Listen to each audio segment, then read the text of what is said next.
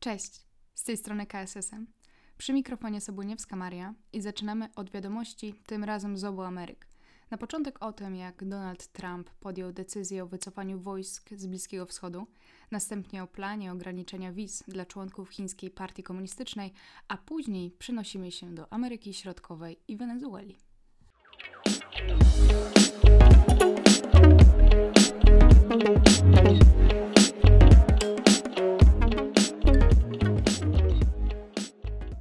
Donald Trump rozkazał wycofać część żołnierzy z Afganistanu i Iraku. To jedna z pierwszych decyzji republikanina po przegranych wyborach prezydenckich. W Afganistanie dojdzie do redukcji z 4,5 tysiąca do 2,5 tysiąca wojskowych, w Iraku z 3 do 2,5 tysiąca żołnierzy. Wycofanie dużej części wojsk z Bliskiego Wschodu ma nastąpić do połowy stycznia, na kilka dni przed wyprowadzką Donalda Trumpa z Białego Domu. Przypomnijmy, że przed tygodniem prezydent USA zdymisjonował sekretarza obrony Marka Espera. Powodem miała być różnica zdań w administracji. Urzędnik nie zgadzał się z Trumpem w kwestii używania wojska do tłumienia protestów. Espera zastąpił dotychczasowy szef Narodowego Centrum do Spraw Antyterroryzmu Christopher Miller. Biały Dom chce ograniczyć wizy dla członków chińskiej partii komunistycznej. Celem nowych przepisów jest ochrona USA przed, uwaga, złośliwym wpływem komunistycznych Chin, tak wyjaśnia Departament Stanu. Pekin już zareagował, nazywając to polityczną opresją ze strony USA. Amerykański Departament Stanu precyzuje, że nowe przepisy skracają czas ważności wizy z dotychczasowych 10 lat do okresu jednego miesiąca, gdy występuje o nią członek chińskiej partii komunistycznej lub jego bliska rodzina.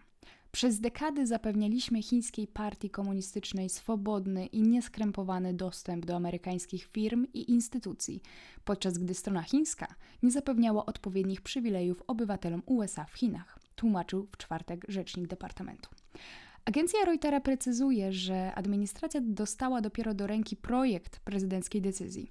W Białym Domu trwa nadal dyskusja, a prezydent jeszcze nie podpisał stosownego rozporządzenia. Jednak jeśli to zrobi, amerykańskie służby imigracyjne i celne czeka prawdziwa misja niemożliwa. Chińska rządząca partia liczy sobie blisko 92 miliony członków. Jeśli doliczyć do tego rodzinę, restrykcje mogą uderzyć w ponad ćwierć miliarda osób. Ustalenie, który ze składających wniosek należy do partii, wydaje się niewykonalne. Przenosimy się teraz do Ameryki Środkowej, gdzie od ponad miesiąca sytuacja jest niezwykle krytyczna. Chodzi o katastrofalne w skutkach uderzenie huraganu Jota. Huragan ten został zakwalifikowany do najwyższej, bo piątej kategorii pod względem siły. Uderzył w wybrzeże Nikaragui, ale ewakuowani zostali również mieszkańcy z regionów zagrożonych, czyli Honduras i Guatemala. Zapytać można, w czym leży problem, bo przecież ten region Ameryki Środkowej od zawsze jest strefą zagrożenia cyklonowego. Otóż problem polega na tym, że coraz częściej podczas tych zjawisk pogodowych następuje tak zwana gwałtowna intensyfikacja, w której burze gwałtownie nasilają się w bardzo krótkim czasie. Naukowcy przewidują, że gwałtowna intensyfikacja będzie występować coraz częściej, ponieważ temperatura oceanów nadal rośnie z powodu zmian klimatu. Według Washington Post Jota jest najsilniejszym huraganem, jaki kiedykolwiek zaobserwowano tak późno w sezonie. Sytuacja jest o tyle dramatyczna, że Jota nawiedza Nikaraguę zaledwie dwa tygodnie po uderzeniu innej burzy, huraganu Eta, który zakwalifikowano jako huragan czwartej kategorii. Wtedy żywioł zabił około 180 osób. Jota pojawia się w najgorszym momencie, utrudniając życie milionom ludzi, których nie dość, że od lat spotyka nieregularny klimat, to jeszcze ostatnio kryzys społeczno-gospodarczy spowodowany COVID-19. Miguel Barreto to jest dyrektor regionalny Światowego Programu Żywnościowego, który zajmuje się m.in. przeciwdziałaniem kryzysowi głodu. Mówi, że martwi go również, że deszcz i powodzie niszczą zbiory, od których zależy los rolników uprawiających żywność na własne potrzeby. W Wenezueli reżim prezydenta Nicolasa Maduro i spadkobierców jego poprzednika Hugo Chaveza chce 6 grudnia wybrać nowy parlament, który zastąpi poprzedni, zdominowany przez opozycję. Wyborów tych nie uznaje ani nie weźmie w nim udziału opozycja demokratyczna. Te wybory parlamentarne Stany Zjednoczone, Unia Europejska i wielu obywateli Wenezueli postrzega jako kolejną próbę przejęcia kontroli nad ostatnią już instytucją w rękach opozycji. Opozycja kierowana przez przewodniczącego Zgromadzenia Narodowego Juana Guaido bojkotuje głosowanie, twierdząc, że zostanie ono sfałszowane na korzyść sojuszników prezydenta Nicolasa Maduro. Scenariusz zbliżających się wenezuelskich wyborów parlamentarnych napisany jest już od dawna i ich wynik także. To dlatego Nicolás Maduro nie ustaje w swoich zapewnieniach, że jeśli opozycja utrzyma swoją aktualną większość w jednoizbowym Zgromadzeniu Narodowym, to on natychmiast poda się do dymisji. Dobrze wie, że opozycja nie ma szans wygrać tych wyborów, bo po prostu nie bierze w nich udziału. Dzięki, to tyle ode mnie. Trzymajcie się. Strzałeczka.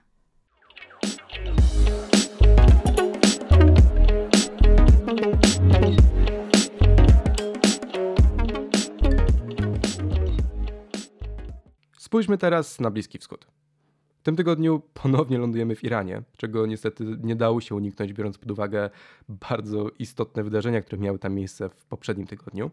I mam nadzieję, że pamiętacie jeszcze coś z tego, o czym opowiadałem Wam ostatnio. A tym, co zapomnieli oraz wszystkim nowym słuchaczom, przypominam, że tematem numer jeden w regionie pozostaje dalej niedawne zabójstwo Mossada Fakhrizadeh, człowieka bezpośrednio odpowiedzialnego za irański program atomowy, o które Iran oskarża Izrael. I w tym tygodniu byliśmy już w stanie zobaczyć konkretne efekty tego, jak zamach na Fakhrizadeh wpłynął na irańską politykę. We wtorek irański parlament przyjął ustawę, która zobowiązuje rząd do podjęcia działań mających na celu zmuszenie sygnatariuszy umowy atomowej z 2015 roku do pełnego przestrzegania ich zobowiązań wobec Iranu. I w tym momencie ktoś może zacząć się zastanawiać, chwila, czy ty mówisz o tym porozumieniu z 2015 roku, tym, którego już w zasadzie nie ma? No i właśnie w tym rzecz, że nie do końca nie ma. Często zapominamy, że porozumienie z 2015 roku nie było dwustronną umową między USA i Iranem, ale obejmowało też Wielką Brytanię, Francję, Chiny, Niemcy, Rosję czy Unię Europejską i formalnie dalej istnieje w takim kształcie, oczywiście bez udziału Stanów Zjednoczonych.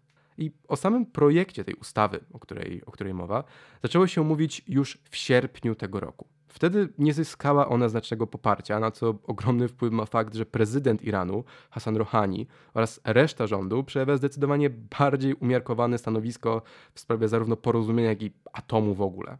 I również teraz Rouhani i członkowie rządu wyrażali swoje wątpliwości co do projektu, zasłaniając się tym, że decyzje dotyczące irańskiego programu atomowego podejmowane są przez najwyższego przywódcę, a sama ustawa znacząco utrudni osiągnięcie jakiegokolwiek porozumienia na arenie międzynarodowej. Od sierpnia dużo się jednak zmieniło, o czym najlepiej świadczy chyba sam sposób, w jaki posłowie przystąpili do uchwalania ustawy. Na sali obrad wznoszone były okrzyki śmierć Izraelowi oraz śmierć Ameryce, co najdobitniej pokazuje chyba, że zabójstwo Fakhrizadeh naprawdę wstrząsnęło irańskimi konserwatystami, którzy domagają się jasnej odpowiedzi na ostatnie zdarzenia. I teraz, kiedy mamy już nakreślony pewien background, przejdźmy może do tego, co tak naprawdę znalazło się w tej ustawie. Po pierwsze, wzywał na strony umowy z 2015 roku do zniesienia wszelkich sankcji nałożonych na irańską ropę oraz inne irańskie towary oraz do otworzenia dla Iranu międzynarodowego systemu bankowego. W razie niespełnienia oczekiwań parlamentu w ciągu dwóch miesięcy od wejścia w życie ustawy, obliguje ona rząd do wycofania zgody na przeprowadzanie przez Międzynarodową Agencję Energii Atomowej kontroli w jednostkach badawczych na terenie kraju. Po drugie, Rząd zobowiązany jest też, także w terminie dwóch miesięcy, do wzbogacenia przynajmniej 120 kg uranu do poziomu 20%, przy dodatkowym zwiększeniu zapasów nisko wzbogaconego uranu o przynajmniej 500 kg. Przypominam, że porozumienie z 2015 roku zakładało utrzymanie przez Iran poziomu wzbogacenia na poziomie poniżej 4% i próg ten został już przez Iran przekroczony, jednak dość nieznacznie. 20% stanowi więc jasną deklarację, ale nie idzie zbyt daleko. Do wyprodukowania bomby atomowej wymagany jest materiał wzbogacony do poziomu około 90%. Dodatkowo nowe, nowocześniejsze wirówki, urządzenia niezbędne do wzbogacania uranu mają zostać uruchomione w zakładach w Natanz oraz Fordo. Jednocześnie w ustawie jest jasno podkreślone, że ten materiał, który ma zostać wzbogacony przez rząd, ma być wykorzystany do celów cywilnych. Po trzecie, Ustawa przewiduje możliwość powrotu do realizowania porozumienia z 2015 roku. Uzależnia to jednak od przestrzegania jego zapisów przez inne strony umowy. Nie są to więc jedynie puste zapisy, rodzaj takiej typowej uchwały potępiającej jakieś zjawisko. Jest to jasne żądanie konkretnych działań, które mimo swoich wątpliwości prezydent Rouhani będzie musiał najpewniej zrealizować. Wszystko teraz zależy od tego, jaki cel tak naprawdę przyświeca tej ustawie. Wiele wskazuje na to, że ma ona służyć wywarciu presji na zagranicznych partnerów, szczególnie USA, których sankcje stanowią ogromny problem dla irańskiej gospodarki.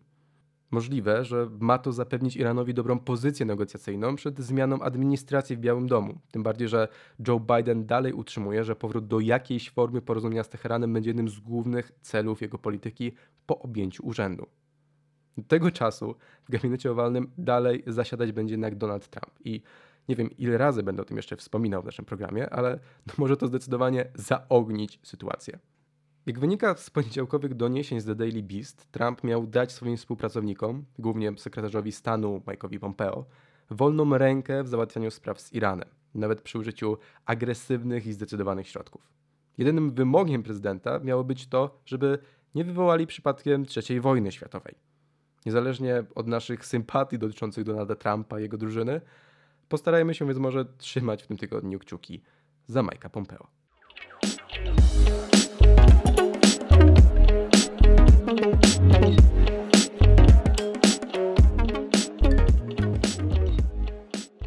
Ubiegły tydzień zdominowały dwa przeciągające się kryzysy. Niesfinalizowane negocjacje brexitowe oraz groźba zawetowania budżetu przez Polskę i Węgry ze względu na odrzucenie zasady praworządności. Obie sprawy stają się porażką prezydentury Niemiec w Radzie Europy. Niemniej na wypracowanie rozwiązań brexitowych pozostaje jeszcze trochę mniej niż miesiąc. Brak rozwiązania obu kwestii do końca roku grozi znaczącymi stratami dla każdej ze stron zaangażowanych w spór. Chwilowy brak porozumienia rodzi frustrację, szczególnie widać ją wśród państw, które zostały bardziej dotknięte przez pandemię. Blokowanie budżetu opóźnia czas uwolnienia puli 750 miliardów euro z funduszu ratunkowego. Płatnicy unijni netto nalegają z kolei, by nie uginać się pod groźbą weta. Dyplomacja niemiecka manewruje więc, starając się z jednej strony doprowadzić do podpisania umowy, a z drugiej zadeklarować Węgrom i Polsce, że nie zostaną niesłusznie przez mechanizm praworządności ukarane. Oczywiście dyskusja na temat rzeczywistego łamania prawa unijnego i krajowego to inna kwestia. Wracając do układu brexitowego. 49% handlu Zjednoczonego Królestwa determinowane jest przez Unię Europejską, 11% przez kraje z porozumieniem handlowym z Unią. Nie jest oczywiście tak, że po upływie terminu 1 stycznia, w razie braku porozumienia, handel za granicą ustanie. Do tej pory Brytyjczycy przedłużyli ponad 20 umów, które zawierały się w porozumieniach unijnych i łącznie obejmują one około 50 krajów. Jednak wiele ważnych układów nie zostało jeszcze zawartych. Rząd brytyjski zawarł nowe porozumienie z Japonią. Wymiana handlowa pomiędzy krajami wyniosła w zeszłym roku 31 miliarda funtów. Obecnie trwają też rozmowy z krajami, które nie posiadają traktatów handlowych z Unią Europejską, np. Stanami Zjednoczonymi, Australią czy Nową Zelandią. Ubiegły tydzień był wypełniony intensywnymi negocjacjami do piątku, kiedy doszło do przerwy w rozmowach. Miała ona na celu poinformowanie przełożonych o postępach, ale jak dotąd nie spełniono warunków zawarcia porozumienia, ponieważ nadal występują znaczące różnice w trzech kluczowych obszarach umowy handlowej. W sobotę Boris Johnson rozmawiał z Urszulą von der Leyen, aby przełamać impas. Francuzi grożą zawetowaniem ewentualnego wynegocjowanego porozumienia, jeżeli stwierdzą, że jest ono niekorzystne dla Unii. Mowa przede wszystkim o punktach dotyczących rybołówstwa na wodach brytyjskich. W czwartek duński rząd przegłosował anulowanie nowych poszukiwań ropy i gazu na Morzu Północnym. Jest to krok w ramach planu stopniowego wycofywania wydobycia paliw kopalnych do 2050 roku. Dania posiada 55 platform naftowych i gazowych, które nadal będą mogły wydobywać paliwa kopalne. Państwo to jest największym producentem ropy naftowej w Unii Europejskiej. Działania są elementem fazy, która ma zakończyć erę kopalin. Greenpeace określa głosowanie jako przełomowy moment, który pozwoli zająć Danii pozycję zielonego lidera i zainspiruje inne kraje do zakończenia wydobywania paliw kopalnych. Nie bez znaczenia pozostaje fakt, że państwo to poszukiwało ropy i gazu na terenie Morza Północnego już w 1972 roku i dochody z wydobycia usytuowały je jako jeden z najbogatszych krajów Europy. Ta polityczna decyzja przyprawi problemów Borisowi Johnsonowi. W przyszłym roku ta kwestia z pewnością zostanie poruszona podczas rozmów klimatycznych ONZ w Glasgow. Wielka Brytania była już wcześniej wzywana do ograniczenia wydobycia z Morza Północnego. 27 listopada, czyli w tzw. Tak Czarny Piątek, wystosowano list do Jeffa Bezosa, właściciela Amazona. List i sama kampania tytułują się Make Amazon Pay i mają za zadanie wywrzeć presję na spółkę i realizację 25 żądań, takich jak podwyżka płac dla pracowników magazynów, zwiększenie poszanowania praw związkowych, sprawiedliwe traktowanie praktyk podatkowych czy zobowiązanie do przestrzegania wyższych standardów środowiskowych. W okresie trwania pandemii Amazon spotkał się z falą protestów dotyczących nierealistycznych oczekiwań względem produktywności pracowników i braku dbania o bezpieczne warunki pracy. Jednocześnie pandemia ze swoimi ograniczeniami spowodowała ogromny wzrost przychodów. Firma zarejestrowała 37% wzrost w porównaniu do zeszłego roku. List został podpisany głównie przez przedstawicieli lewicy różnych krajów. Łącznie 401 parlamentarzystów i oficjalnych reprezentantów z 34 krajów z 6 kontynentów. I to wszystko w tle afery dyplomatycznej, o której pewnie już słyszeliście.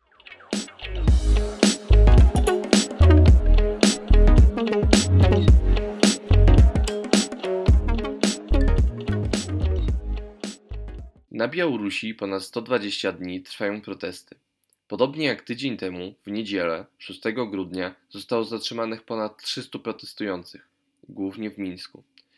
Następnego dnia, w poniedziałek, odbyły się zatrzymania podczas marszu emerytów. Prawdopodobnie władze nie zamierzają zmieniać taktyki i próbują rozwiązać kryzys polityczny metodą siłową. W Mołdawii trwa konflikt parlamentu z nowo wybraną prezydentką Mają Sandu. Deputowani Parlamentu Mołdawskiego przyjęli kilka uchwał dotyczących kompetencji prezydenta. Tak, spod kierownictwa prezydenta parlament przejął kontrolę nad służbą informacji i bezpieczeństwa, usprawiedliwiając to tym, że obecna prezydentka ma dwa obywatelstwa mołdawskie i rumuńskie. Prawdopodobnie jednak deputowani obawiają się, że Sandu wykorzysta służby specjalne do zwalczania korupcji, co niekoniecznie leży w interesach znacznej części parlamentarzystów. Sąd Konstytucyjny natomiast zawiesił tę uchwałę parlamentu. Po przyjęciu tej uchwały przez parlament zwolennicy sądu w odpowiedzi zebrali się na wiec przed budynkiem parlamentu, gdzie prezydentka oświadczyła, że zamierza doprowadzić do wyborów przedterminowych do parlamentu. Będziemy pilnie obserwowali, jak dalej potoczą się losy Mołdawii. W Armenii nie ustają protesty.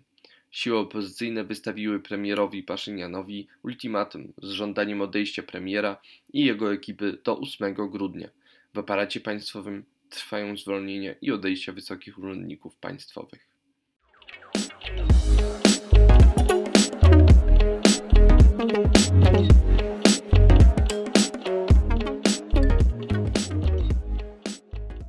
Teraz zapraszamy na garść informacji prosto z Dalekiego Wschodu. Konkretnie przenosimy się do Hongkongu, skąd znów napływają wieści niepokojące wielu odbiorców, szczególnie w Europie Zachodniej i w Stanach Zjednoczonych. Niespełna trzy tygodnie temu wspominaliśmy, że w Chińskiej Republice Ludowej przyjęto szereg nowych rozwiązań legislacyjnych, które to miały akcentować przynależność Hongkongu do Chin i ułatwić walkę z prodemokratyczną, wspierającą autonomię Hongkongu opozycją. Podkreślaliśmy wtedy, że prawdopodobnie decyzje te mogą przełożyć się na intensywny proces dalszego podporządkowania tego obszaru władzom w Pekinie. Przewidywania te okazały się niestety prorocze. W ślad za usunięciem z miejskiego parlamentu przedstawicieli środowisk walczących o zachowanie części autonomii Hongkongu poszły kolejne kroki, zdecydowanie bardziej radykalne. We wtorek, 1 grudnia, doszło do aresztowania trójki młodych aktywistów którzy byli także współorganizatorami zeszłorocznych protestów. E, Agnes Chow, e, Joshua Iwonga oraz Iwana Lama. Całej trójce postawiono liczne zarzuty. W akcji oskarżenia, odczytanym na szeroko nagłośnionej przez media rozprawie, znalazły się innymi zarzuty o burzenie porządku publicznego, czy też działania na szkodę kraju we współpracy z obcymi siłami. Co istotne, postawione zarzuty wiążą się z zakazem podejmowania aktywności politycznej, w tym także zasiadania w miejskiej legislaturze. Należy się spodziewać, że w najbliższej przyszłości podobne zarzuty będą stawiane w stosunku do innych działających w Hongkongu aktywistów, co będzie oczywiście miało na celu zwiększenie wpływów Pekinu oraz ostateczne odejście od koncepcji jednego kraju, dwóch systemów, która podkreślała pewien szczególny status Hongkongu. Inne podejmowane w tym samym celu działania to m.in. zaostrzenie obowiązujących w kontekście zgromadzeń publicznych przepisów, co ma zapobiec protestom na szeroką skalę. Rząd w Pekinie ingeruje również w program nauczania uczelni w Hongkongu, wcześniej uznawanych za jedne z najlepszych e, w tym obszarze. Zmieniając e, program nauczania, w, jak twierdzą zaangażowani w proces akademicy i działacze polityczni, bardziej patriotyczny i spójny z programem pozostałych uczelni w Chinach. W odpowiedzi na zachodzące protesty, przedstawiciele prodemokratycznej opozycji, obecnie zamieszkujący za granicą, zwracają się z apelem do państw Zachodu, domagając się potępienia działań podejmowanych przez władze Chińskiej Republiki Ludowej oraz stawianie praw człowieka ponad pozostałymi interesami.